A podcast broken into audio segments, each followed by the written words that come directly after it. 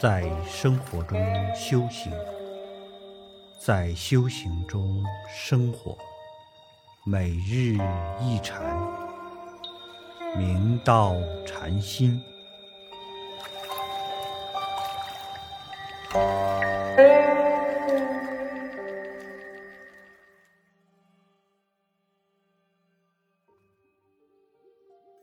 大家请看经文：师一日欲着所受之衣，而无美全，因至寺后无里许，见山林郁茂，瑞气盘旋。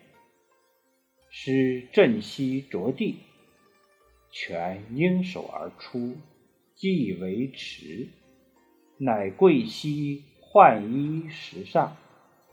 忽有一僧来礼拜，云：“方便是西蜀人，昨于南天竺国见达摩大师，主方便速往唐土。六大师有一日，想要换着五祖所传授的法衣，苦于寺院周围没有美好的清泉可用，所以。”到宝林寺后约五里的地方，见到山林草木郁郁葱葱，枝繁叶茂，并有祥瑞之气盘旋环绕。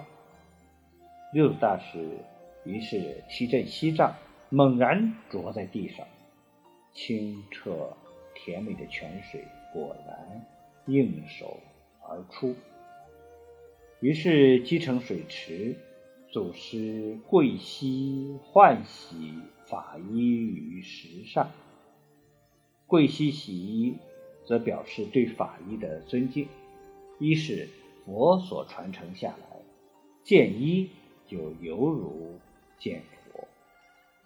六祖大师正洗法衣时，忽然有一僧人前来礼拜，自我介绍道：“我名为方便。”本是西蜀人，所于南天竺国，亦系南印度，拜见达摩大师。祖师慈悲嘱咐我速往唐土，方便亲承达摩祖师之命而来。可见祖师尚未入灭，只是在此方失灭而已。据说。达摩大师将衣钵法器传给慧可大师以后，便离开少林去榆门，禅息在千圣寺，于东魏孝静帝天平三年端坐而逝。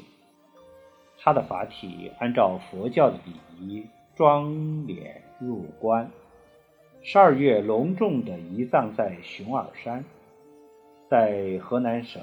陕县的定云寺建造了木塔，以作纪念。然而，东魏使臣宋云因事出使西域，许久未归，对达摩大师圆寂的事一无所知。达摩大师圆寂后两年，宋云从西域返回洛京，在途经葱岭的时候，看见。达摩大师一手拄着锡杖，一手掂着一只鞋子，身穿僧衣，赤着双脚，由东往西而来。二人相遇后，宋云急忙停步问道：“大师，您往哪里去？”达摩大师回答道：“我往西天去。”接着又道：“你回京以后，不要说见到了我，否则将有灾祸。”宋云以为达摩大师给他说的是戏言，丝毫没有介意。回到京城以后，向皇帝复命交旨时，顺便提到了他途经葱岭。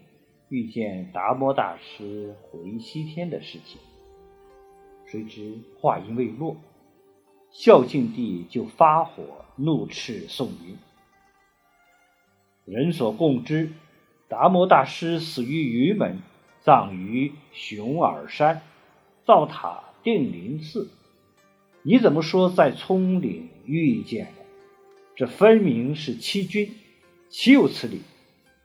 说罢，便把宋宁五花大绑，投入南监。事隔数日之久，孝敬帝坐朝审理宋宁欺君一案，将宋云传上殿以后，孝敬帝问道：“你在葱岭遇见达摩的事情，究竟是怎么回事？你要如实说来。”宋云叩头后道：“聪灵见达摩祖师光着脚，一手拄锡杖，一手提织履。僧衣随风飘，翩翩向西行。臣要回西天去，臣不敢欺瞒圣上，便如实奏臣。臣所言。”句句是真，不敢欺圣上，万望圣察。孝敬帝听了以后，半信半疑，无所适从。群臣们提议开棺验证，孝敬帝遂命人开棺试之，棺中空空，只剩下一只鞋子。